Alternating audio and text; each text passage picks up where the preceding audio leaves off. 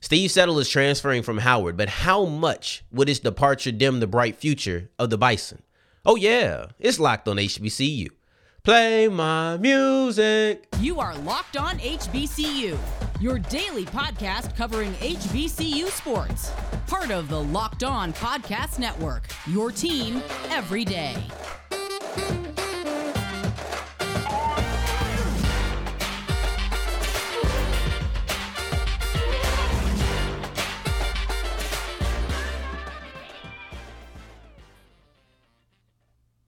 What's going on, family? Welcome back to another episode of the Locked on HBCU podcast, your number one daily one stop shop for everything HBCU athletics, Monday through Friday, part of the Locked On Podcast Network, your team every day.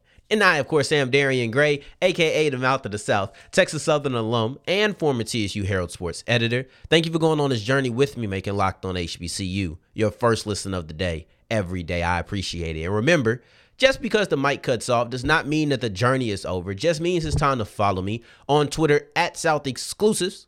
Right there, you see it at the bottom of the screen. Well, if you don't, that means you're on the audio side of things, and I appreciate that as well. So don't forget the S on the end. We have a stacked show today, and I have kind of an expression of thought, just a little bit of a conundrum when it comes to HBCU spring games. And I want to tell you my conclusion that I came on it. But we open up the show with a double header of Howard basketball because Steve Settle has entered the transfer portal. And does it stop Howard from being a championship quality team? And what kind of player are they losing? We're going to answer both of those questions as we roll with Locked on HBCU. But I'll start off by answering the first one. Steve Settle transferring from Howard does not I repeat, does not stop Howard's bright future. We posed a question on last week's episode, one of last week's episodes. Does Howard have the ability, not will they, because we're not going into the crystal ball and it's so far from next basketball season that we're not predicting what will happen, but we're just talking about reasonable possibilities. Does Howard have the ability to repeat as MEAC men's basketball champions? At a resounding yes. And I feel like I laid out a pretty decent argument on why they should be considered not only contenders, but the top dog. And that's not always the case for all returning champions. So let's not make it seem like that's just a no brainer. Howard had everything going for him. But now that Steve Settle has entered the transfer portal and they're going to take a big hit, does the answer stay the same? Is Howard still a championship quality or championship caliber team in the MEAC? Yeah, doesn't change. Matter of fact, my confidence doesn't even waver when saying that they are. See, this is a big hit. Steve Settle is a wonderful player, and no doubt was he part of a, a, a big part of this championship team. I won't take that away from him. But all of the reasons, all of the explanations that I gave last week, they still stand. I'm not going to say nothing has changed, but not much has changed. I still have a lot of legs to stand on. If we're looking at this situation, let's look at the biggest thing I said in that topic. I said that not only do I think that Howard has the ability to repeat, I think that Howard has the ability to threepeat. Now, when they were going to threepeat, when I was talking about the Bison threepeating, Steve Settle wasn't going to be there anyway. That third year, Steve Settle was going to leave after this upcoming year, no matter what. Transfer, no transfer, he was done. He only has one more year of eligibility left. So in that third year, in that third year I was talking about, it was all about Elijah Hawkins and Shy Odums. They're still there. They're going to be there next year. And Lord willing, they'll be there the year after that. So if I have the confidence in them to be able to lead a conference championship team in 2025, wow, 2025. But in 2025, if I have the confidence to believe in them and I can project that forward, I want you to know that confidence is still there in 2024. I still believe in this duo. It isn't only a future based argument. I think they're quality players right now. Another thing that I said is that they are returning, they being the Howard Bison, are returning almost all of their key contributors. That number has dropped from seven out of eight to six out of eight because Settle isn't coming back. Look, I'm not going to downplay what he is 100%. I'm not going to. but six out of eight players is still pretty big. You're still returning two star players in Hawkins and Odums. You're still returning players who didn't have as many minutes, but still hit that 10 plus threshold. You're still returning those players like Bryce uh, Bryce Harris. You're still returning guys who can manifest and can grow into a bigger role. You're still returning key contributors who might not be starters. There are so many things that go into building a good basketball team, and returning six out of eight of your key contributors is going to be key. Ugh, I hate saying that. Returning six out of eight of your key contributors is going to be important to building a repeat champion. There we go. So, the last thing I want to say is Howard knows how to recruit. If there was any team who you felt could replace Steve Settle immediately with a with a, a I want to say a freshman, but not exactly in their role, but just in general, replacing Steve Settle and having another quality player, it's Howard. Steve Settle when he came in as a freshman, a redshirt freshman, Howard only played 5 games. He played 5 games that year and he was rookie of the week multiple times. Now, he couldn't be rookie of the year. They only played 5 games. Now the next year comes in. Elijah Hawkins, rookie of the year. Next year after that, which is this past season, Shy Odums, rookie of the year. Now, I don't know if they come in and just continue this streak of rookie of the year, but I think three years in a row of recruiting a high level player, a player who has become a building block of your team almost immediately. I think that should give Bison fans the confidence to say, you know what? Steve Settle is going to be missed, but I do believe we can recruit somebody who was maybe not three years in Steve Settle, but somebody who can come in and can contribute to a certain extent, even if it's just a three point specialist, somebody who can replace his 30% from behind behind the arc. I think that you should have confidence they're able to do that. Now, I talked about how they can replace Steve Settle and how they still have championship aspirations because to me, even with Steve transferring, Howard should settle for no less than another championship next year. But that's not to downplay exactly what Steve Settle was. Let's discuss the player that they're losing in the 6'10 big man as we continue with Locked on HBCU. Before we get into that, today's episode is brought to you by Built Bar. And Built Bar is the number one protein bar on the market, bar none. Listen, these are the things that I eat before I go to work, before I work out, when I just want a snack and I'm a little bit hungry, but I don't want something too heavy. Built Bar is great for a multitude of things. And if we're talking about multiplicity, let's also talk about the multiple flavors that they provide cookies and cream, raspberry, blueberry, s'mores, chocolate chip cookie dough. They have everything. I love Built Bar. I love Built Bar. I'm so happy that they're still with the network because I'll eat me a Built Bar a day if they if they let me. I promise you I would. And if you want to have the option to eat a Built Bar a day, go to Walmart, go to Sam's. You can get you a 13 pack. You can get you a 4 pack. Or you can just go ahead and wait and you can go to built.com and use the promo code locked15 for 15% off your offer. Once you do that, you're going to taste everything you could possibly want. You couldn't help but go to Built March Madness and vote for your favorite Built bar in their bracket.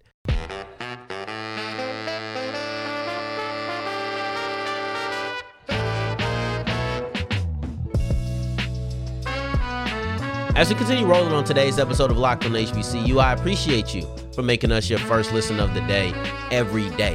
I've already talked about how Howard can come back from the loss of Steve Settle. We detailed that. I still think that they are a championship team. I still think that their their ceiling or their expectations should be to be the MEAC tournament champions. I still believe that, even with the loss. However, I don't want it to be lost in the shuffle. Steve Settle is going to be a big loss for Howard. This was never going to be an easy task, and it just got more difficult.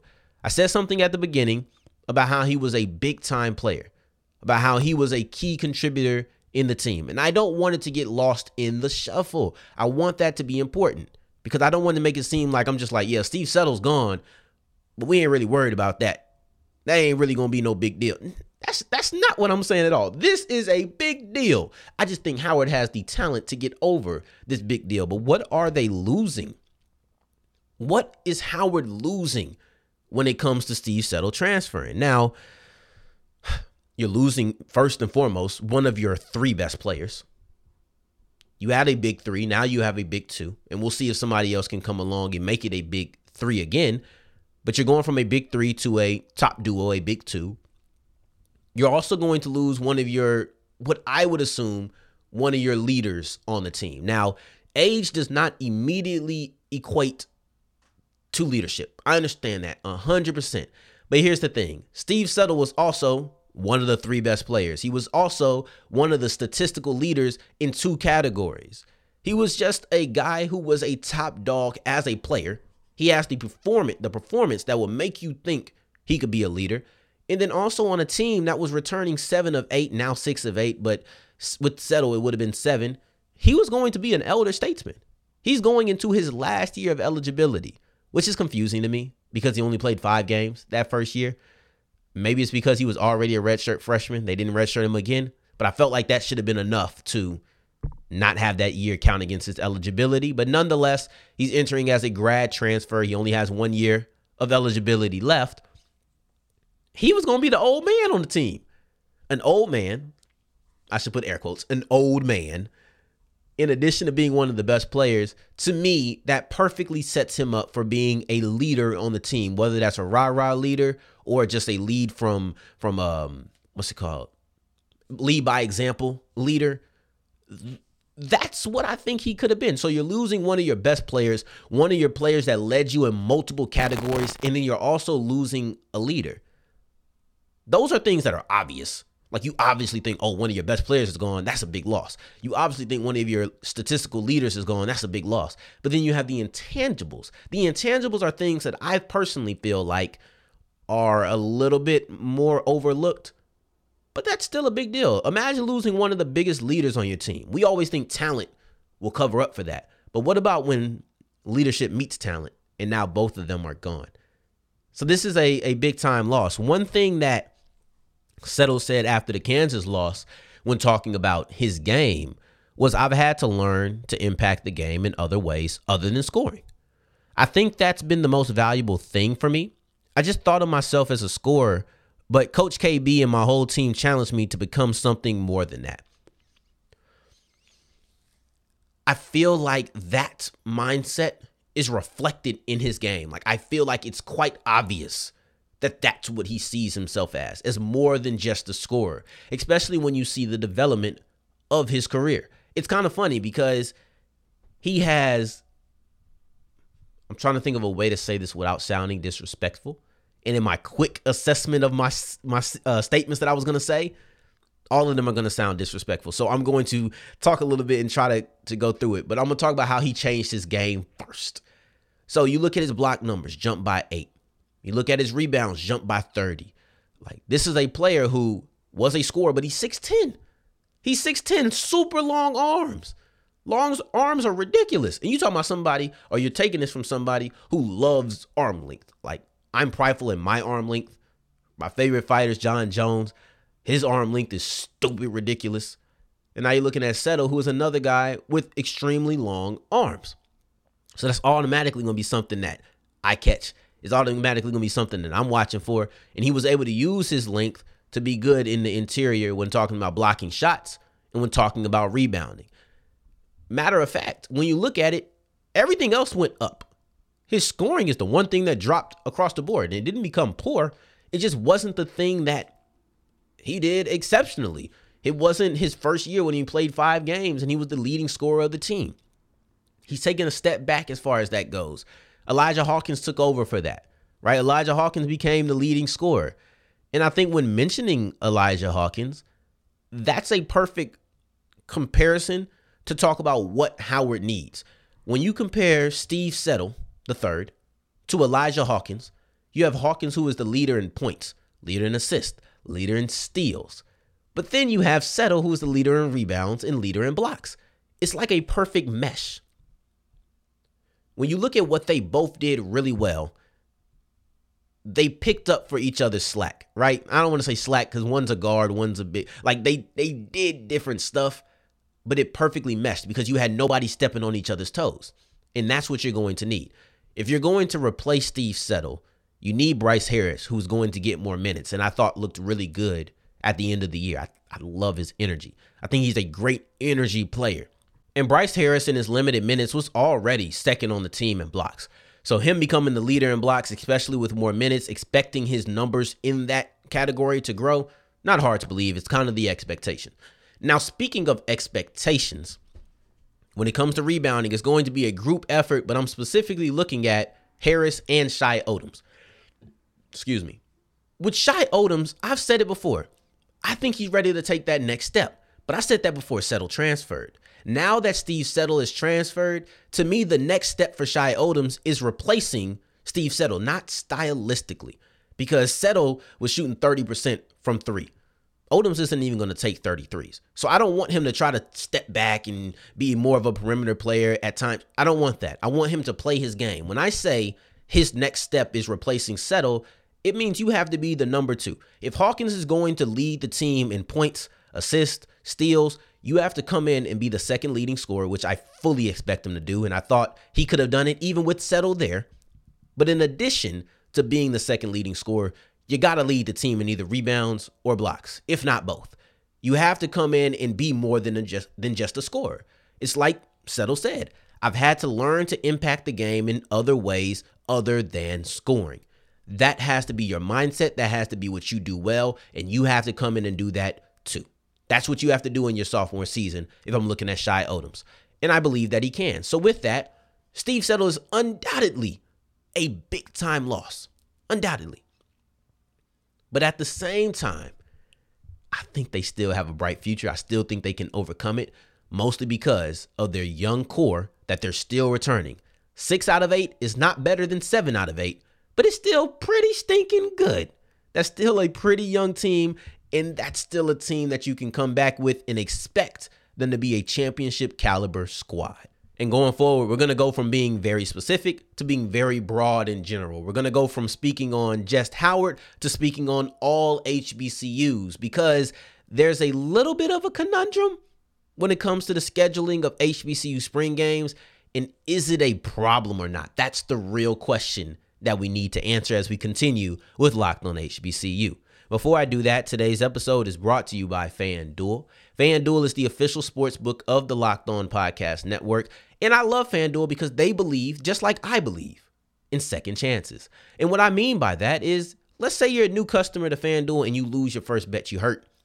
You looking for them hundreds of dollars to come back into your pocket, but they didn't because this person scored 22 points when they should have scored 24 and a half. They, that's what you were looking for. Well, no problem. FanDuel has your first bet no sweat. And what that means is even if you lose your first bet as a new customer, you're still going to get $1,000 back, up to $1,000 back in bonus bets. So it's like you didn't even lose. No need to worry about it. No need to sweat it. FanDuel is in your corner and they're going to give you another chance because March Madness is coming to a close. You have the Final Four. Don't forget about the women's side. You have some great games over there too. Eli- Elia, Aliyah Boston, Caitlin Clark, Angel Reese. They're all still in it. So tell me what you think. Who's going to win point spread, point totals, over unders? Everything you can think of is on FanDuel. Think about it, bet on it, make some money, and if you lose, get your bonus bets back. Just go to fanduel.com slash locked on.